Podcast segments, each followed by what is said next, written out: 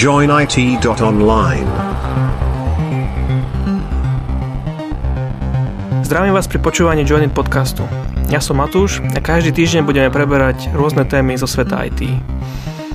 Dneska je tu so mnou Dušan a Vlado. Čaute. Čau.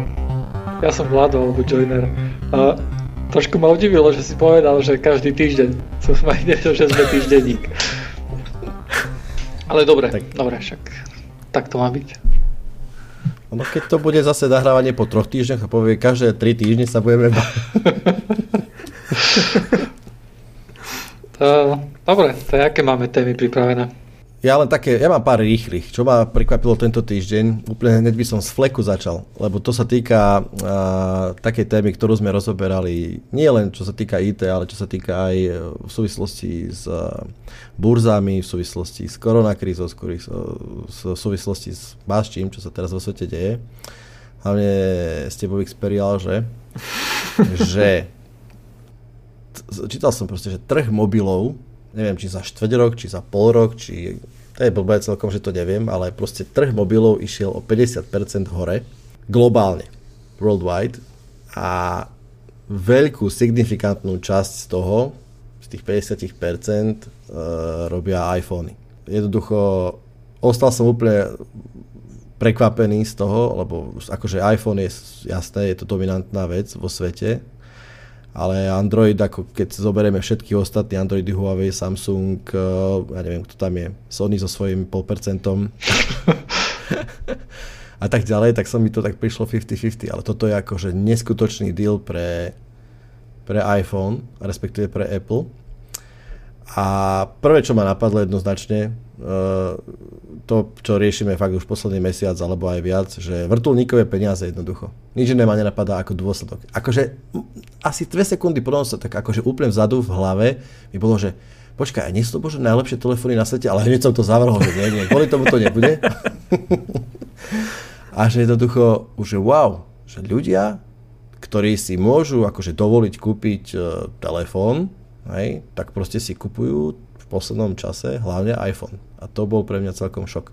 No, i, pozri, ja by som k tomu povedal len to, že i, je jasné, že prebytok peňazí momentálne. Ľudia nemôžu si dovoliť dovolenky a cestovať hore-dole, takže majú na to kupovať si takéto hračky. A teraz, keď sú všetci doma, tak uh, aspoň nejako potrebujú byť v kontakte s ľuďmi, takže iPhone, no. Ale toto asi nebude nejaká štatistika celosvetová, nie?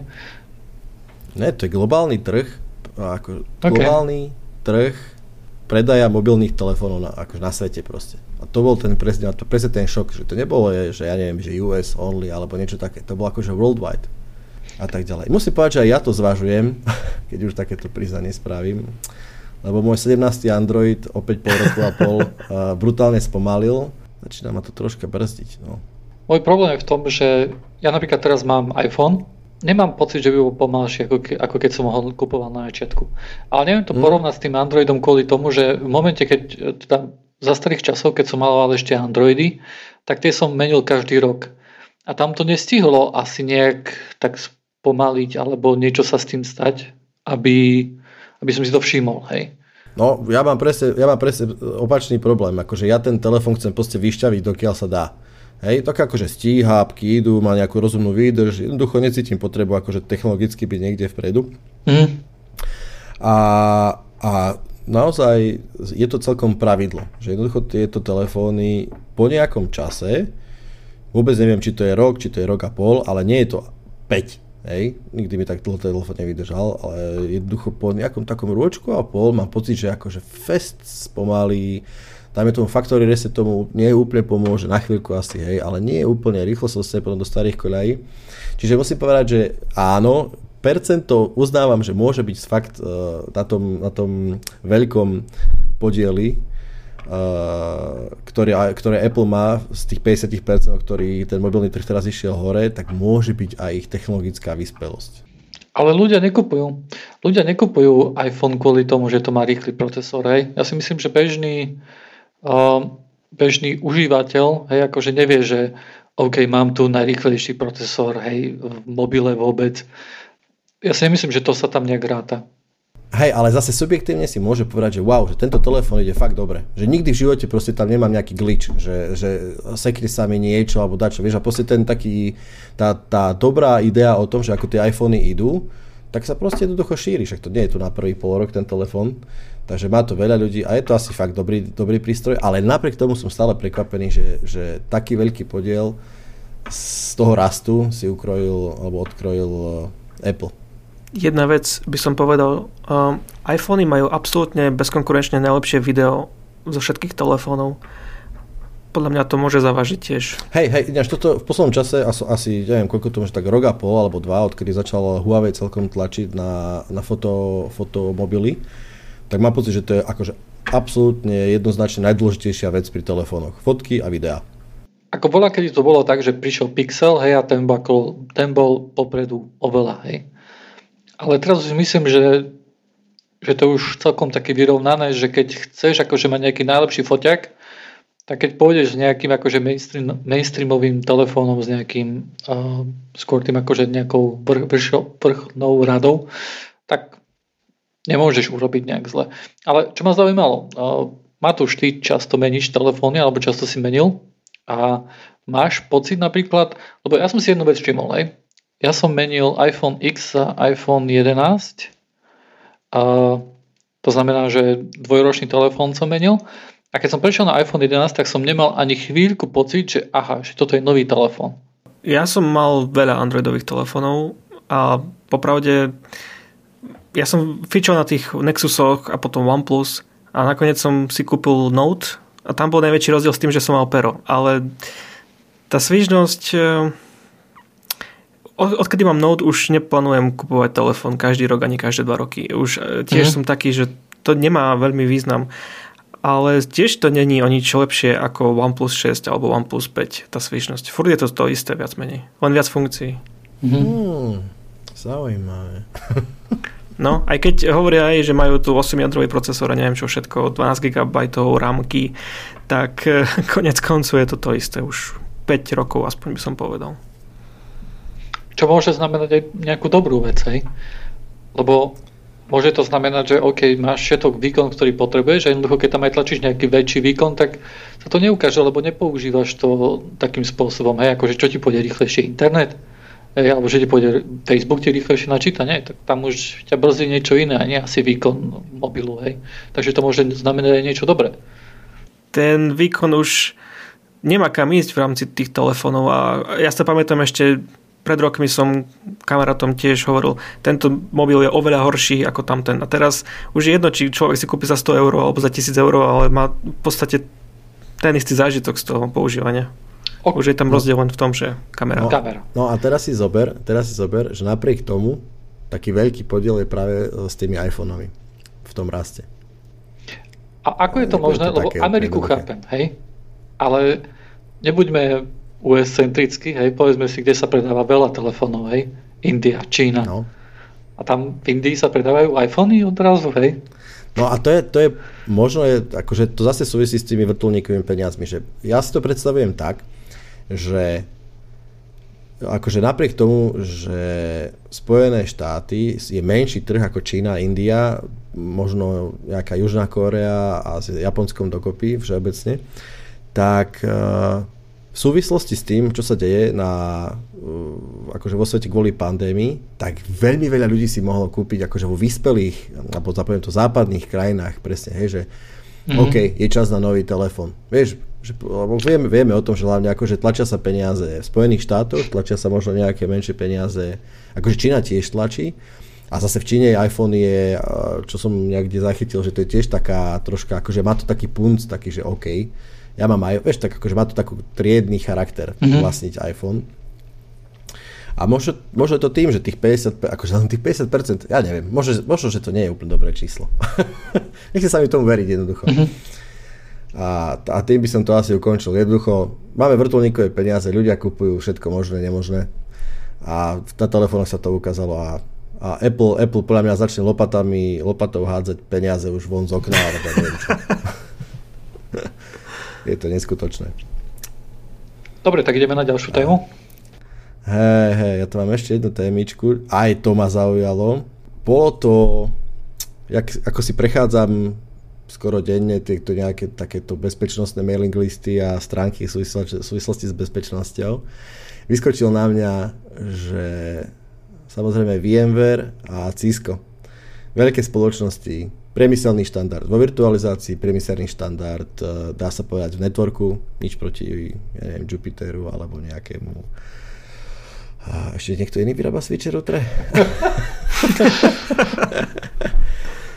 a, a čo sa týka VMware, tak vravím, to je takisto, dá sa povedať, pre enterprise a government e, štandard, tak oba CVSS score 10. Remote Code Execution bez autentifikácie. Proste ho tam rovno nejaký... Obe boli o tom, že proste crafted packet pošleš na API endpointy, mm-hmm. ktoré sú vyvalené nejak do sveta a tada. A máš, máš environment uh, pod kontrolou.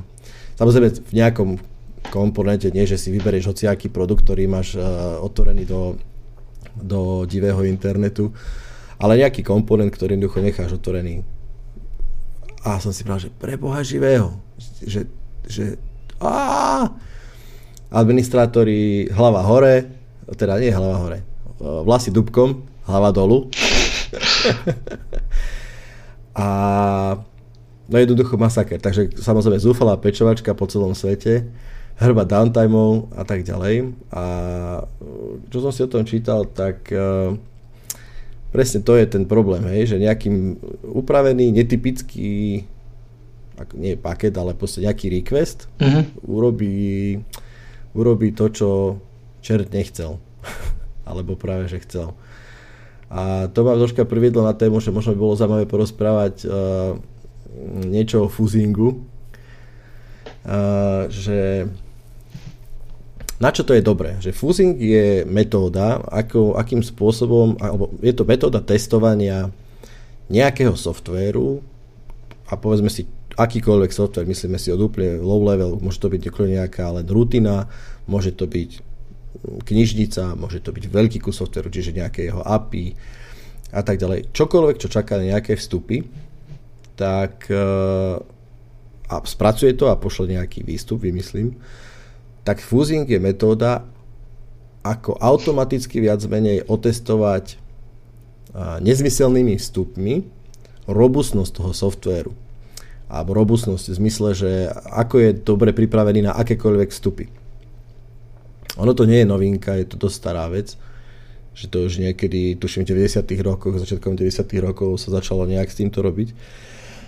A, ale malo by to byť uh, jednoducho ako keby do popredia by to stále malo prísť, lebo toto sú všetko výsledky z týchto automatických testov, že sa jednoducho zoberie nejaký soft a začne, začne sa šarotiť úplne nezmyselnými dátami uh, jeho vstup a teraz môžu nastať rôzne veci. Môže nastať uh, klasické pretešenie pamäti alebo nejaké uh, uh, unexception, unex, ak to je unhandled exception, čo to znamená? Ako to po slovensky povedať? Nemusíš to hovoriť po slovensky. Dobre. tak uh, rôzne takéto veci môžu nastať. Otázka je jednoducho, ako sa s tým software vyrovná. No a toto, oč- očividne sa tieto VMware a Cisku um, neúplne podarili. A tej súvislosti by som chcel povedať jednoducho, že, že ako veľmi do popredia, to sme sa aj minule vlastne bavili, kde ako veľmi do popredia by malo vystúpiť taký nejaký štandardizovaný automatický audit nejakého kusu softvéru. A to by mal byť rýchly, ale zároveň robustný. Lebo úplne ma desí predstava, že toto je nejaký uh, kus softvéru, ktorý je kritický, však tie Ciská sú proste na kritických infraštruktúrach nasadené a toto je novo objavené CVSS 10 uh, bezpečnostná diera. Koľko ich tam ešte je? Koľko sa... Tak vieš, že desí ma to popravde. Je to, je to prehratý boj. Akože minule sme sa rozprávali o, o SolarWince, hej, a hej. tam akože tiež odrazu, keď sa na to začali ľudia pozerať drobnohľadom, tak tiež tam nachádzajú samé exploity v tom kóde a tak ďalej, hej. Že sa to rôznymi mm. spôsobmi e, software od SolarWinds hociaký dá nabúrať, hej. A podľa mňa sa nestalo to, že ten, ten software odrazu je insecure, hej, len sa na to upriamila nejaká pozornosť, hej. Výhoda takýchto tu, takýchto tu vecí, ako je VMware a Cisco je, že podľa mňa ten, tam je upriamená tá pozornosť nejak viacej, hej. A teda si myslím, že by default, že, že to nejakým spôsobom bezpečnejší software kvôli tomu. Hej, lebo my, my, nevidíme, my nevidíme nejaké uh, desiatky skóre na nejakých neviem, hociakých maličkých veciach ako netbox alebo niečo taký, čo ti beží, vieš, tak kde v infraštruktúre tiež. Lebo na to nie je upriamená tak pozornosť. Hej. A si myslím, že možno, že tie veci sú nebezpečnejšie ako práve Cisco alebo VMware. Hej. Možno. No, akože rozumiem ti, rozumiem ti, ide o to, že áno, že ke, keďže to je Cisco, tak ak 90% všetkých hackerov sveta to fuzuje a testuje a skúša sa tam zlámať a všetci kašľú na tvoj obľúbený, neviem, notepad, hej, mm-hmm. alebo who cares about notepad. Oh. Ale tým, presne tým, ako Cisco je veľké, by som povedal, že že to je strašná hamba jednoducho. Vieš, že mne to príde, že to je odflaknuté strašne, že akože 10 skore je, je proste, vieš, že ne, a nemusíš nič robiť, prakticky si tam, to je ako Sentinel takedy. Hej, no. Ale tak fuzzing nie je jednoduchá vec, hej? Nie je, netvrdím, že je, ale akože dá sa robiť relatívne e, rýchlo a vie to na také, na také hlúpe erory ti to proste vie rýchlo celkom prísť. Um, je, lebo Vieš, akože ten problém je v tom, že firma chce predať nejaký produkt. Hej? A problém je v tom, že takéto tu akože exploity nejak akože tým firmám úprimne veľmi neublížia. Hej? Ja si nemyslím, že teraz kvôli tomu, že hej, teraz t- e, sú tam nejaké exploity, tak si niekto povie, že hej, nebudem si teraz inštalovať tu na SX, ale nejaké Hyper-V kvôli tomu, hej, lebo Hyper-V je na tom takisto. Hej? A kvôli tomu, že všetci že, že všetci sú na tom tak zle, že, že neplatia dan za takéto tu security uh, problémy, ktoré majú. Uh, akože čiastočne s tebou súhlasím, ale dám ti silný príklad, kedy mm-hmm. minimálne veľká časť uh, ako mne blízkych ľudí, aj firiem, to, ktorých som čítal, akože zvažovala minimálne a čas aj určite riešila. A to bol Intel fuck up. Mm-hmm. Vieš, Meltdown Spectre, akože veľa ľudí sa zamyslelo nad tým, že OK, čo nám to vlastne beží v tých uh, našich serveroch a laptopoch a čo ja viem kde. A veľa ľudí si povedal, máme nejakú alternatívu a tá alternatíva akože je. Ne, netvrdím, že to zamávalo s Intelom, ale nemyslím si, že to ani akože dalo sa prehliadnúť, že a jasné, pohode, nič sa nedeje, tak sem tam nejaký bug. Bolo to silné, bolo to veľké, tie, tie, tie Meltdown Spectre však to bolo koľko, dva roky dozadu a stále čítaš o variáciách, akože odhalilo to takú pandorinu skrinku s tým, s tým Intelom podľa mňa. A to bol silný príklad toho, ako jednoducho sa môže stať. A vieš, že toto je Cisco a teraz presne to, že, vieš, že Cisco ti nebeží v kaviarni. To si povieš, že oh, dobre, to, čo sa stane, keď by ho niekto zlomil? No dobre, tak by nepôjde kávovar. Mm-hmm.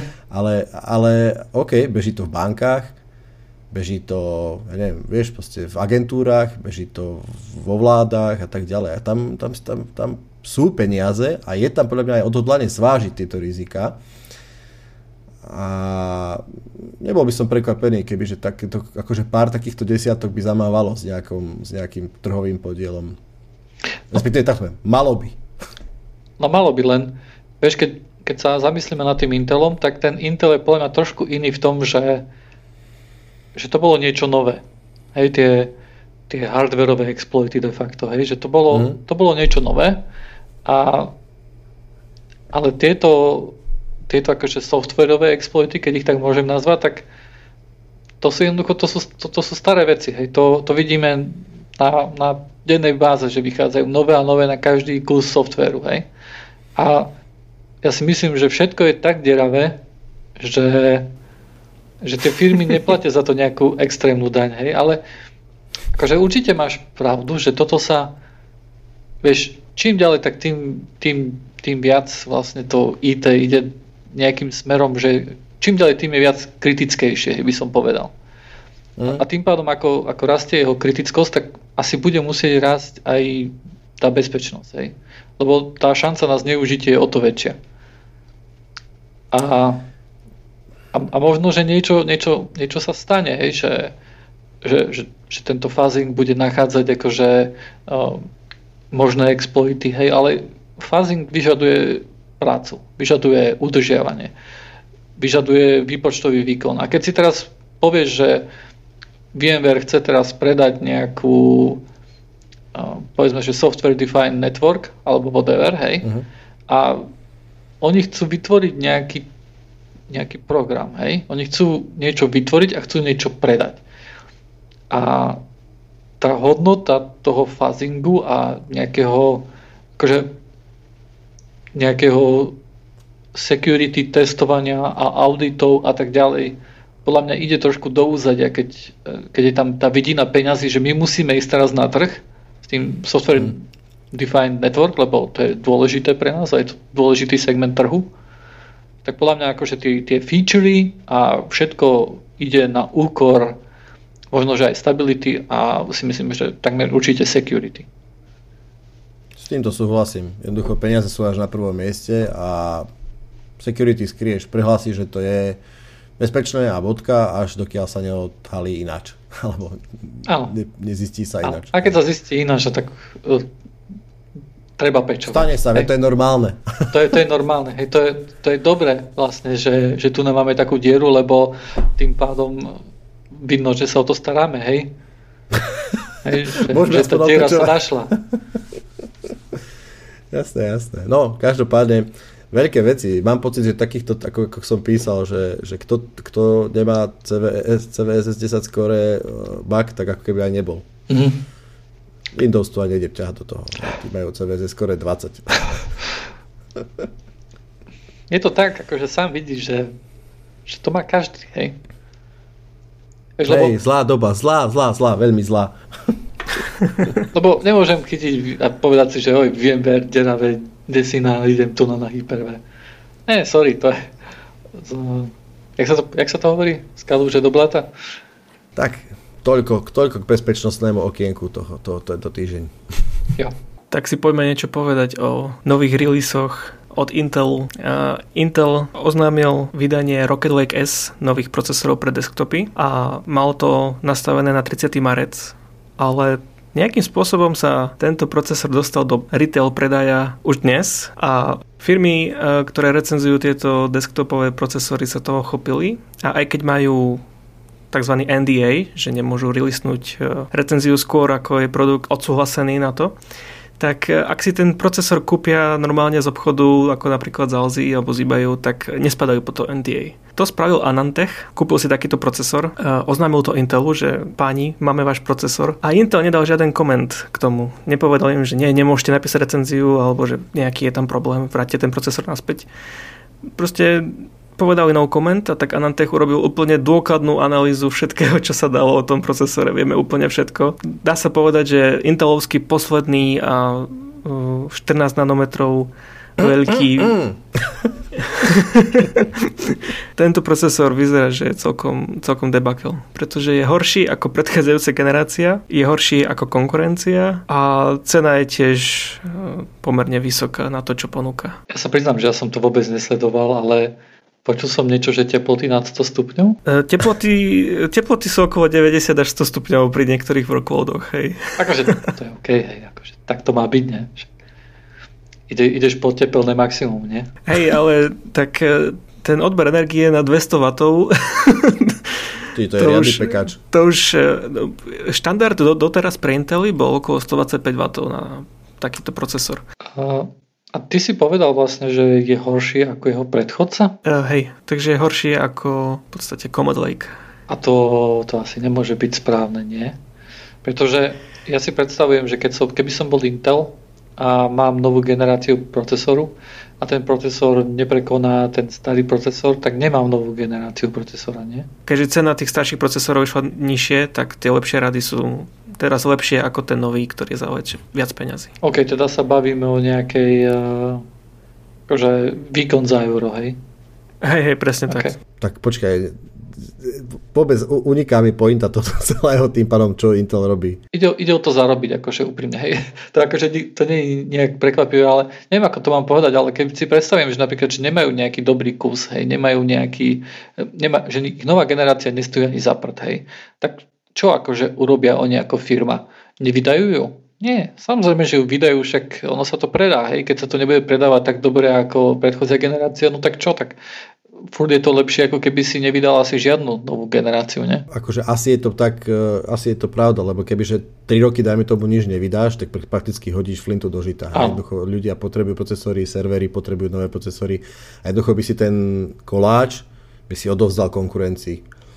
A, a s týmto súhlasím, že musíš, musíš za každú cenu vydať niečo každý rok alebo ka, obrok, lebo iný, iné jednoducho, áno, ja, ja som čítal, že dajme tomu, čo sa týka serverov, tak tam sa dokonca podpisujú 5-ročné zmluvy s, s výrobcami serverov, kde jednoducho ty máš zazmluvnený objem procesorov a, respekt, a čas, mm-hmm. ktorý ich bude odoberať. Čiže HP, dám, to je úplne jedno, hej, že, že HP alebo Dell alebo aj Supermicro alebo ktokoľvek iný tak bych strašne chcelo AMD, lebo prečo nie, Epiky, však oni môžu, nikto im nehovorí. Ale napriek tomu, že ich vyrábajú, stále musia v tom istom dohodnutom množstve, minimálne do, dokonca nejaké dohodnuté 5 ročnice, odovzda, a teda kupovať aj od Intelu procesory. A to je napríklad to, čo ho strašne drží.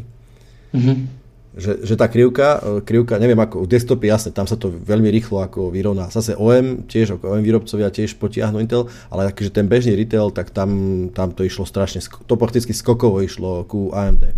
Ale servery veľmi držia uh, a udržiavajú nejaký ten cashflow, lebo jednoducho musia oni odoberať uh, zazvlnené počty procesorov, či chcú, či nechcú. Tak si môžeme povedať ešte o ďalšom release od AMD, ktoré predstavilo najnovšiu kartu RX 6700 XT. Najdôležitejšia otázka pre AMD je, že ako ju chce dodať, aby ju mali hráči a nie niekto iný. No povedzme si niečo o tej karte, pretože vyzerá veľmi zaujímavo a kompetitívne a ak by bola na trhu za tú cenu, akú sa ponúka, tak myslím, že je to veľmi solidný hráč. Má najvyšší takt až 2,4 GHz, čo som doteraz nevidel na žiadnej grafickej karte. Za 480 dolarov, čo je o 20 dolarov menej ako mal by byť cena 3070, áno aj keď momentálne nie je. Teda je to výkonovo niečo porovnateľné s 3070, áno? Uh, hej, v niečom je lepšie, v niečom je horšie, o, o pár percent hore dole kolíše. AMD ešte prislúbilo, že pracuje na konkurenta pre Dell SS, takže AMD na tom pracuje, ale nedalo žiaden deadline, nepovedalo ani, že v akom štádiu toho developmentu sú, takže nevieme zatiaľ ešte veľa o tom. To je podľa mňa je, akože poznám zo pár AMD fanboyov, sám som akože medzi nich niekedy patril, ale nemám rád tieto veci, kde oni napríklad idú si kúpiť nejakú AMD kartu a hovoria však, však AMD na tom robí, hej, a pritom nevedia, že kedy to bude, či to bude, či to bude vôbec na tejto, či to bude dobré, hej. DLSS, NVIDIAcké tiež akože neprišlo, nebolo hneď z začiatku top, hej. Akože malo nejaké, um, nejaké chybičky krásy. A mne prípada akože také zvláštne, že že niektorí ľudia, lebo ja to poviem takto, hej, mne príde a kúpiť tú AMD kartu od 20 dolárov menej nezmysel. Ja si myslím, že Nvidia ti dáva o toľko uh, viacej, keď si zarátaš DLSS a predpokladám, že RTX výkon je tiež vyšší pri NVIDII. A takisto máš ešte aj NVENC, hej, čo ti vie, uh, čo lepšie enkoduje videá, oveľa lepšej kvalite ako AMD, že, že mi tá cena príde veľmi prehnaná. Hej. A stále mi aj takým spôsobom nejak prišla, hej, že AMD si kúpi iba niekto, kto im akože drží, hej, grafiku za tú cenu. Ja im držím palce, aj tak by som si to nekúpil. tak nedržíš asi ja dosť, to, hej?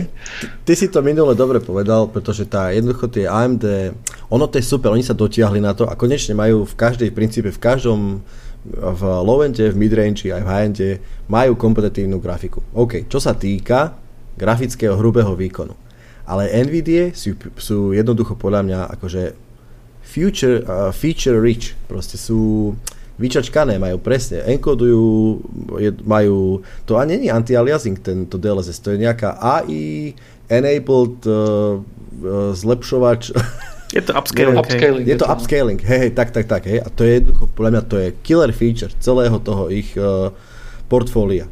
Hej, a to AMD ešte No, pri prezentácii ani neukazovali eh, ray tracing výkon, pretože ten je hrozný aj pri tých vyšších radách. Takže tu sa ani, ani sa nesnažili to porovnávať s RTX. Ten Super Resolution, no, som zvedavý, že či to bude len nejaký sharpening, alebo že či použijú nejaké AI, open standard, alebo čo.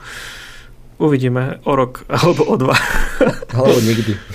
Presne o to ide, hej, akože teraz si kúpiť niečo s nejakým prísľubom, že, že my na tom robíme, hej, tak keď to spravíte, tak mi dajte vedieť a potom mi predajte tú kartu s tou funkcionalitou, hej, aspoň no, ja to tak nejak vidím. No a pýtali sa reportéri AMD priamo, že ako to vidia s dostupnosťou, tak AMD samozrejme vie o tom, že je všade problém, mm-hmm. ale nedali nejaký nejaké hard data. Nepovedali, koľko kariet budú dostupných. Povedali ale, že ich bude viac ako pre tie vyššie rady.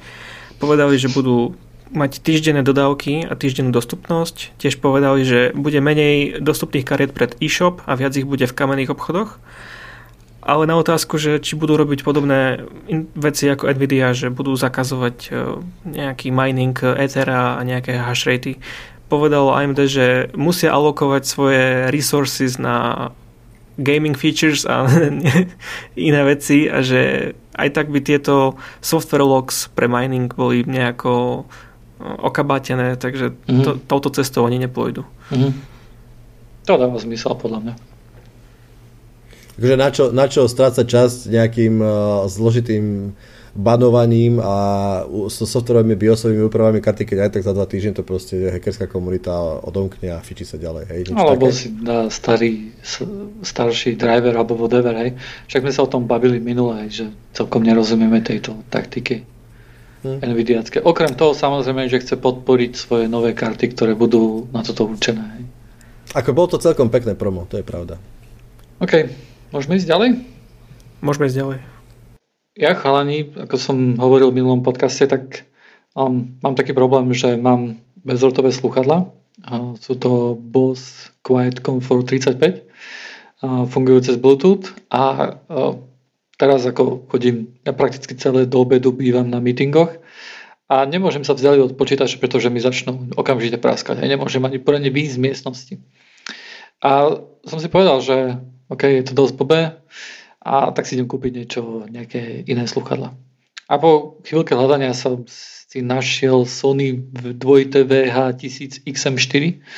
To je taký asi král momentálne, alebo taký obľúbenec všetkých tých slúchadiel bezrotových, ktoré majú potlačanie šumu. A, a mal som ich doma, mal som ich doma asi týždeň a nevyhovovali mi, nevyhovovali mi, pretože ma tlačili, ale ináč akože boli super. A som si som presne otestoval, akože fungujú tiež na Bluetooth, tiež ich mám napojené na MacBook a mohol som s nimi chodiť viac menej po celom byte. Akože pravda je, že aj keď som, možno, že to bol nejaký chybný kus alebo niečo také, ale praskalo, praskal mikrofón, keď som rozprával na meetingoch, to sa mi ľudia stiažovali, ale o tom nechcem. Pointa bola v tom, že som mohol odísť aj do inej miestnosti. Hej. A ja som potom pozeral, že OK, tak, tak čo to je, hej? Lebo je to, že tie sluchadla majú nejakú lepšiu anténu, alebo čím to je. A ja potom som si všimol samozrejme, že tie Sony QC35, čo používam teraz, to oni majú Bluetooth 4.1 a tie nové Sony VH1000 majú Bluetooth 5. Hej. Takže možno, že to je ten rozdiel, že to ďalej dosiahne. Ale toto bol jediný akože taký rozdiel, ktorý som videl na papieri a som si povedal, že OK, možno, že je to kvôli tomu. Ale potom som skúsil aj to, aj to, čo, lebo vlastne Dušan sa pozrel, že ako to je, že, lebo sme zistili, vlastne minule sme sa bavili pre ľudí, ktorí nepočuli minulý podcast, ktorí sú asi všetci, nikto nepočul, tak uh, v minulom podcaste sme sa vlastne bavili o tom, že keď ja sa napojím na mobil a mobil nechám na stole a sa môžem prechádzať po celom byte a nedropne mi ten signál. Ako je to možné, keď jednoducho ten notebook by je väčší, mal by mať lepšiu anténu, väčšiu anténu a tak ďalej. No a Uh, Dušan, ty si sa na to pozrel a si zistil, že, uh, že tá anténa je vlastne okolo displeja, nepotiahnutá nejako? No, záleží, akože začal som, začal som všeobecne, že Bluetooth, čo, ako, kde. Je to v princípe klasická, je to jedno, je to Wi-Fi, je to bezdotový transmitter, ktorý potrebuje nejaký modulátor, koncový stupeň a anténu. A keď si zoberieme, nejaký, našiel som nejaký HP noťaz, tak jeho anténa, tá Bluetooth anténa, to je kombo anténa, Wi-Fi aj Bluetooth a okolo, v displeji, okolo displeja, hej, čiže veľká, v princípe to je skoro 3, ja neviem, 3 metrová anténa, A MacBook má troška ináč riešenú anténu, pretože tam, on je hliníkový, že? Áno. No a to je v princípe hliník je kov, ako je celkom problém. A on, je, on má také, jak je spoj klavesnica display, tak tam sú dva také otvory a tam, tam by mala byť jeho Wi-Fi aj, aj Bluetooth uh, combo anténa. no ale presne toto som riešil, že OK, však ako to má teda iPhone, uh, lebo si vravel presne, že iPhone drží uh-huh. rock solid celý, celý ten. A jednoducho iPhone má prťavú antenku, kde je na kraji telefónika a proste drží to. Takže môj, moja rýchla analýza jednoznačne hovorí, že proste tvoj MacBook to drží lepšie, len ty to nejak zle interpretuješ. Ja to zle vnímam, hej. Vieš, na čo som prišiel? No. Lebo my sme sa akože sme si písali, hej, že ja mám zaklapnutý notebook. A keď ho odklapnem, aj keď akože ho otvorím, tak odrazu mi slúchadla dotiahnu aj, aj do, po celom byte. A takýmto spôsobom okay. sa dá vyriešiť veľmi ľahko tento problém, len už som si objednal ďalšie medzi časom, hej, slúchadla, tak čakám na nich a no, že není to z nejakého Bože. veľkého webshopu, takže to neviem nejak zrušiť automaticky, ale vyskúšam a možno ich vrátim, keď akože uvidím. No. Akože pre kvalitu experimentu by si mal teraz zaklapnúť svoj iPhone. zaklapnúť iPhone. Okay. A, dobre, čiže v princípe je to presne tak, že ten, dobre tomu rozumiem, hej, teda, že ten zaklapnutý noťaz v princípe fungoval ako, ako otieňoval tú anténu. Asi áno, hej. Abo, no, OK. Lebo ja ho, Issue solved. Ja ho otvorím a otvorím ho akože, on je ešte otvorený úplne mimo, hej, lebo MacBook má takú krásnu vlastnosť, že má uh, Thunderbolt porty na oboch stranách, ale tie Thunderbolt porty nie sú rovnocené. Na jednej mm. strane máš uh, sú buď rýchlejšie, alebo sa menej zahrievajú, jedno z toho ani neviem, hej. Takže ja to mám, ja to mám napichnuté na jeden USB-C kábel, cez ktorý mi ide, ktorý mi ide do, do, do kiny a to mi ide do monitora, network, externý disk a tak ďalej a tak ďalej. Takže ten notebook mám kvôli tej teplote nejakým spôsobom otočený. Hej. A keď ho teda odklapnem, tak ten notebook pozera smerom do steny. Hej, kvôli tomu. Akože nepozerá smerom do bytu, ale smerom von z bytu. Hej. Ale ono to stačí. Hej. Ono, to, ono to funguje na to, že keď napríklad chcem si ísť do kuchyne pre vodu alebo čo a som na meetingu, tak si len odklapnem notebook, hej, postavím sa, idem, napustím si vodu, vrátim sa, zaklapnem a pracujem ďalej. Hej. To by bolo iná strašne super, keby ťa niekto sledoval, vieš, ako, akože toto robí, že toto musí byť nejaký riadny ty kokos autista. proste bez toho, aby neotvoril, akože neotvoril noťaz, neodíde nikam vôbec. Ešte mám nejaký divný tik, hej. Jasné. Hej, no. Keby to ešte spravil trikrát, tak by to bol úplne akože originál. Tak bolo akože tutovka, keby toto trebalo spraviť, aby to išlo, hej, že trikrát musím otvoriť, zavrieť, tak to by bolo najlepšie, ale žiaľ, ide to na prvýkrát. Ale ináč tie Sony VH1000, tie sú akože fakt dobré, ono to má, lebo akože nezdala sa mi akože tá, to, to potlačenie šumu nejak oveľa lepšie ako tieto moje QC35. A ináč potlačenie šumu, chalani, ja vám musím povedať, že kto toto nepoužíva, tak jednoducho uh, nežije správnym životom, alebo neviem, ako to povedať, hej. Uh, lebo je niečo na tom, mne sa to veľmi akože páči, že ja nepočujem, alebo že, že veľmi slabo počujem klikanie myšky, ťukanie klávesnice aj svojej vlastnej, hej. O tom už aj nehovorím, že manželka vedľa má call alebo niečo na meetingu a že aj toto odfiltruje, hej, ale je to naozaj akože veľmi, veľmi pohodlné a viacej sa ako keby vnorím do toho, čo robím, hej, keď nepočujem tie zvuky klikania klávesnice a myšky. Akože je to fakt super. Ale tieto, tieto Sony, akože jeden problém, ktorý to má, je, že samozrejme si sa odrezal od vonkajšieho sveta a keď niekto niečo začne rozprávať, tak e, čo? Hej, musíš dávať dole sluchadla, e, čo, čo, čo? A super na týchto VH1000 XM4 bolo to, že si si vedel priložiť ruku a odrazu ti začal snímať mikrofón zvuk zvonku a začal ti toho púšťať vnúka, hej, akože to sa volá nejaký transparency mod alebo niečo také, alebo ambient mod, tuším, oni to volajú. A bolo to akože pecka, hej, lebo keď som chcel počuť, tak som nemusel som si dávať slúchadla dole alebo niečo také. Hej. Stačilo si iba prepnúť mód hej, do toho transparent modu a mohol som počúvať hudbu a počul som okolie. A keď som chcel na niečom pracovať, na niečom sa sústrediť, tak som si zapol ten uh, len gombíkom akože na tom, uh, na tom headsete som si uh, zapol potlačenie šumu a odrazu som sa mohol sústrediť. Akože tak dobre to bolo. Len škoda, že ma z toho tlačila hlava. Hej. Keby ma z toho netlačila hlava, tak akože nemením určite. Mm, ty sa veľmi ľahko podvolil. Mal si troška vydržať, podľa mňa. Veď ja som... Nejaká bolesť, bože. To by si stal ibuprofen. Tak hej, ale ono ma to bolelo týždeň, hej. A mne bolo jasné, že teraz tieto QC35 to sú, to sú ľahké, pohodlné, mne sa nepotia v tom uši nič, hej.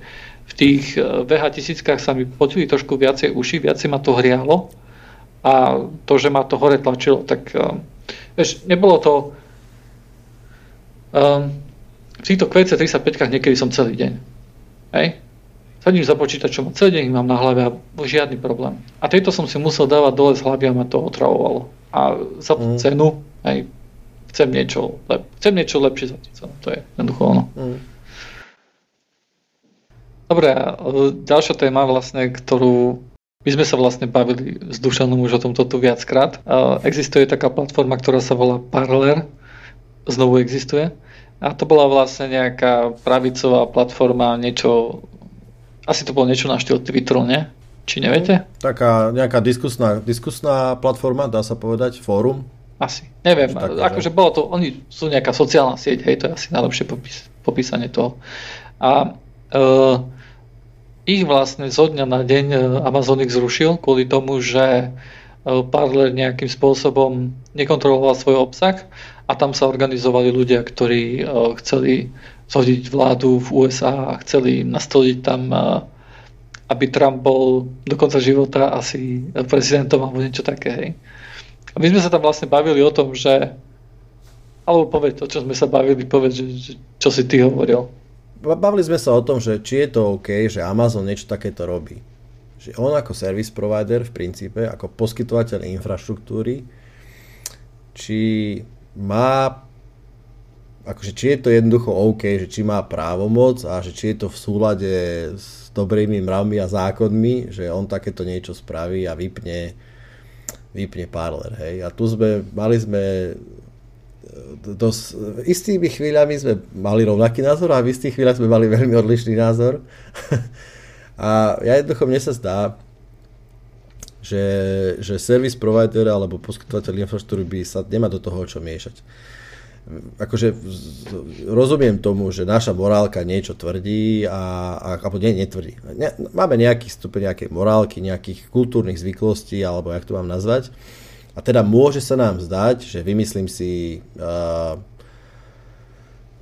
je, nechajme to s tým paralerom, jasné. Takže že toto je proste jednoducho cez e, nejakú mieru, lebo to nedodržuje nejaký, e, nejaké dohodnuté podmienky, ktoré Amazon vyžaduje. No, poviem to takto. Hej.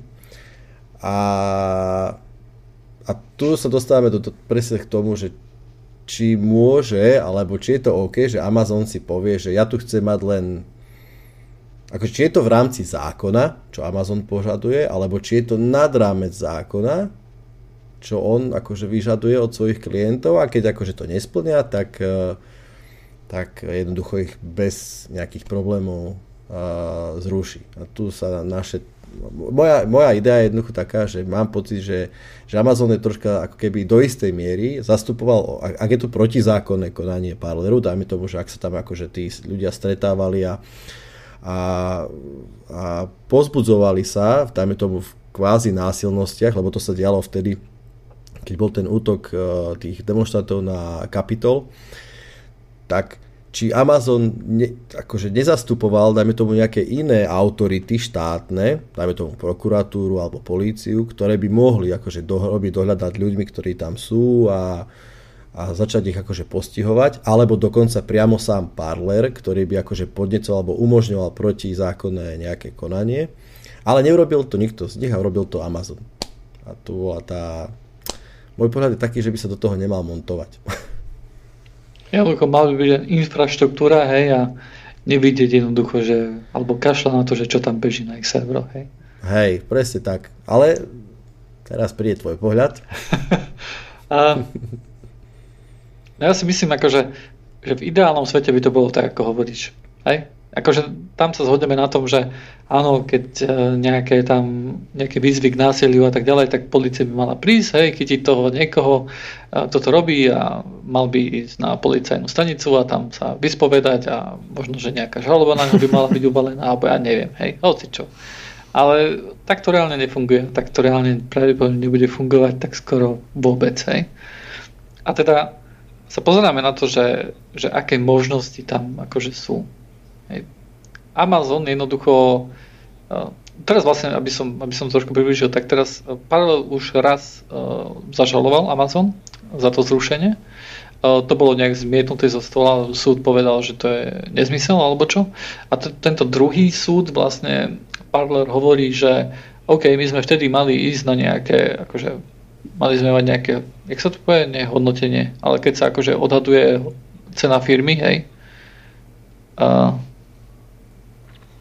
Nacenenie? Asi, no. No jednoducho, keď idú a zháňajú akože nejakých investorov a tak ďalej.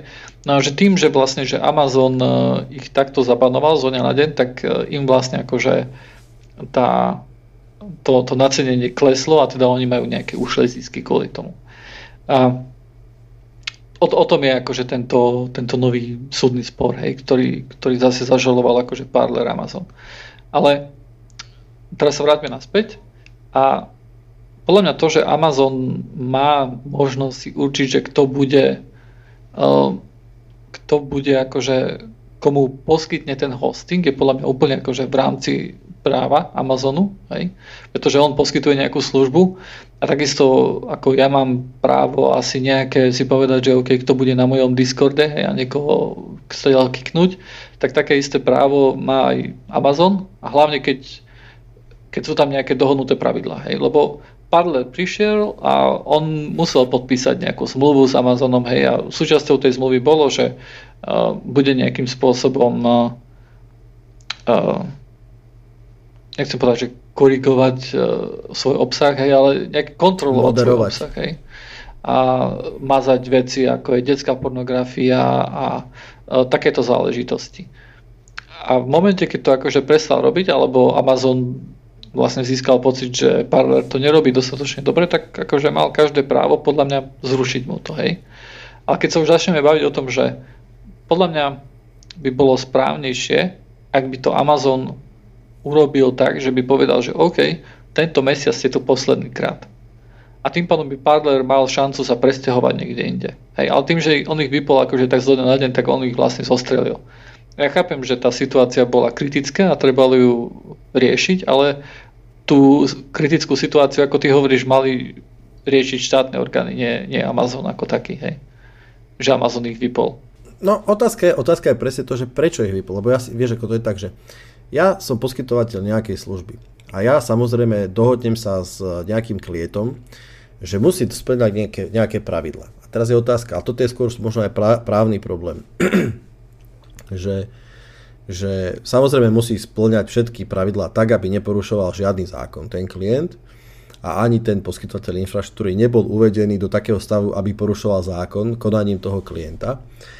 Ale, vieš, ako, akože, ale zároveň nemôžem povedať, že OK, ale nemôžu tam byť žiadni černosy, alebo žiadni proste ženy, hej, lebo to je jednak ako, že je to samozrejme, už, už ja tlačím do, do nejakej kvázi diskriminácie a nemôžem, otázka je, že či môžem nejakým spôsobom akože ísť nad rámec tých pravidiel, ktoré mi zákon hovorí, alebo tomu klientovi.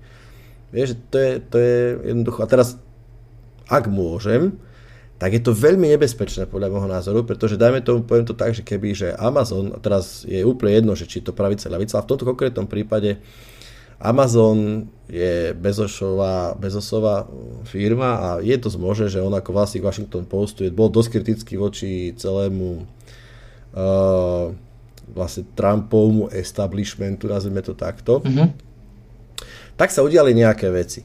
A udiali sa bohužiaľ presne v tej situácii. Ja uznávam, že keď, keď aj tam na tom parleri to bolo asi také najvýhrotenejšie, ale to bolo zároveň v tej vlne, keď, keď Twitter zabanoval množstvo, množstvo accountov, ktoré sa nejakým spôsobom vyjadrovali mm, povedzme, že spochybňovali jednoducho pravdu, nazvieme to tak, a možno sa aj nejakým spôsobom hecovali, nazvem to, že do nejakých aktivít v, v, akože v, v podpore Trumpa. Takisto Facebook bol veľmi silne bol veľmi silne cenzoratívny a je to veľmi nebezpečné.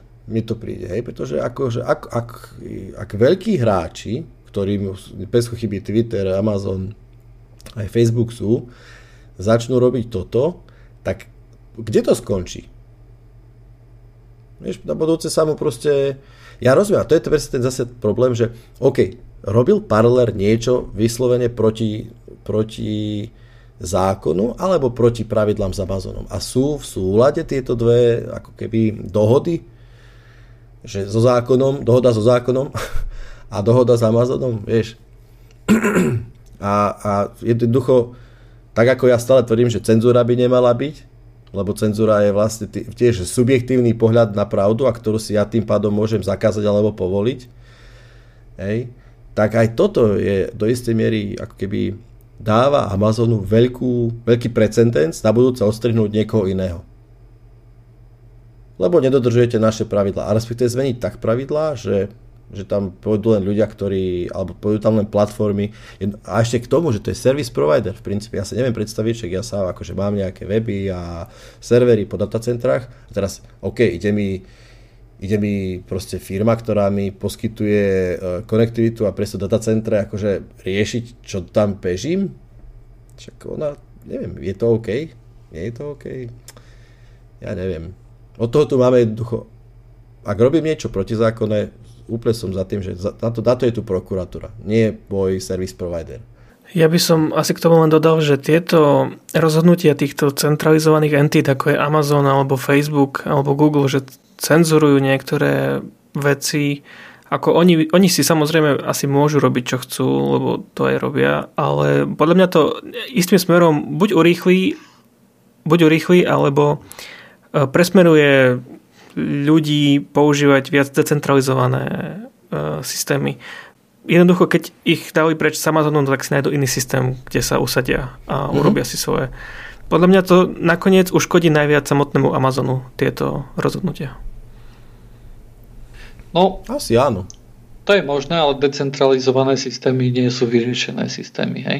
My decentralizované systémy majú svoje vlastné problémy, hej, ktoré, ktoré centralizované nemajú.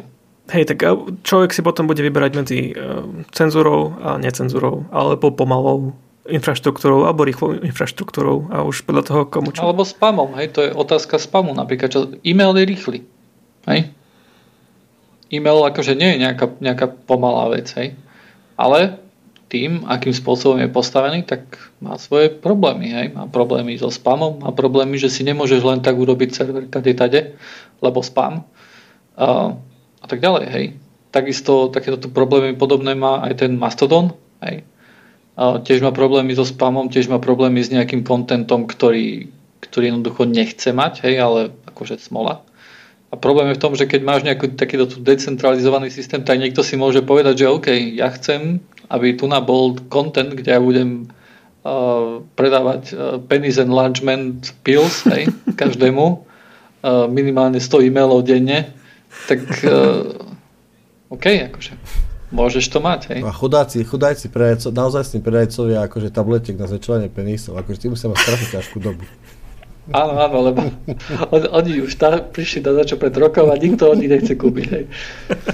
Lebo sa stratia v tom, v tom dave. No. no ale, že ja napríklad ani nesúhlasím celkom s tým, že, že cenzúra je nejakým spôsobom zlá. Lebo ja si myslím, že že keď sa pozrieme na to, ako, akým spôsobom fungujú tie algoritmy na Facebooku a, a YouTube, tak uh, si myslím, že buď potrebujú zmeniť tie algoritmy, alebo je cenzúra potrebná fakt. Hej. Hlavne napríklad v tejto dobe, hej, keď uh, potrebujeme, aby sa ľudia očkovali. Hej, reálne. A, a, ako to sme sa, toto je tiež téma, ktoré sme sa už neraz bavili, že akože bohužiaľ, ako tak poviem, z princípu nesúhlasím so žiadnou cenzúrou, ale bohužiaľ je taká doba, že ich nutne potrebujeme. Asi tak by som to povedal. Hm. Len ono, ako každá, ako každá dobrá vec, ktorá v našej histórii prišla, tak obyčajne sa to zvrtne a zneužije potom a otočí na, na nie úplne najlepšie myšlienky. Vieš, to je ako s dynamitom. Tak e, to je podľa mňa cenzúra. Cenzúra je... A hlavne v tejto dobe, vieš, že proste médiá, médiá sú kritické pre akúkoľvek vec a to je, či, čo sa týka očkovania, či sa týka politiky, či, či sa týka ja si pamätám, ak, ak, hack, ak bol ten taký hack Twitterových accountov a s tým Bitcoinom. Pamätáte si to? Keď bolo také, mm-hmm. že... Ak to tam bolo? Že, že Elon Musk, uh, Bill Gates, neviem, Donald Trump alebo hoci kto mali takú správu, že, že posielam Bitcoin zadarmo, že pošlite mi len 0,001 Bitcoinu na túto adresu a ja vám spätne potom pošlem na vašu adresu hrbu Bitcoinov, že? Tak nejak to bolo, ak si to dobre pamätám. My, myslím, že to bol dvojnásobok a Donald Trump tam nebol v tom. Hej, ale bol tam Joe Biden. Tak, ale veľký, proste okay. akože strašne dôležitý, no dôležitý, veľkí ľudia, hej? Áno. A, a oni majú akože možnosť ovplyvniť svetové dejiny. No aj vývoj histórie proste, hej, lebo viem, že keby, že dajme tomu, to bol Donald, hej, a v tej dobe, ako to sa to stalo, tak by povedal, že OK, enough is enough, uh, končíme so Severnou Koreou, vymyslím si, alebo proste rakety na Čín, alebo čokoľvek iné, hej, tak to proste tá vlna, to, je, to bude akože škandál, hej, okamžite, vieš. A, a, a jednoducho tá, tá doba je taká, že, že uh, technologické giganty jednoducho s cenzúrou si môžu robiť veľa vecí a nedobrých vecí, myslím. Majú obrovskú Áno, moc. presne to, tak to chcem povedať, hej. No jo, máme ešte nejakú tému? Chcete ešte niečo porozprávať, chalani? Ako máme tam ešte Google prestania sledovať userov. Ja som si čítal tiež o tom, ale sú nejaké dva nové spôsoby, respektíve trik, akým to idú riešiť, že ako, ako sa ide sledovať ináč ako third party cookies. A hej, ale však Google povedal, že nebude, že to nebude robiť, že, že nevyvinie, ako to povedal, že nevyvinie alternatívnu med, metódu sledovania. Dneska som to čítal, či včera sa to volal nejaký flok. Flok sa to volalo? Alebo flot? Flok? A že normálne ťa bude kohortovať a že presne vytvorí to akože kohorty to vytvorí a respektíve to dokonca nevytvorí. Áno, Za... áno, ale, ale Google hovorí, že my nesledujeme priamo teba my sledujeme, my ťa pridalíme do nejakej Áno, grupy. A, a, na základe, a potom tá grupa je tvorená na základe čoho? Na základe toho, že ma sledujú. Ale, ale nesledujú priamo teba. Ale, oni len dajú do nejakej grupy oni, a potom na základe tej... Oni sledujú priamo Akože... mňa a potom vytvárajú tú grupu a potom tá grupa je ten aktívny prvok. Ale akože vstupy pre vytvorenie tej grupy je akože jeden človek.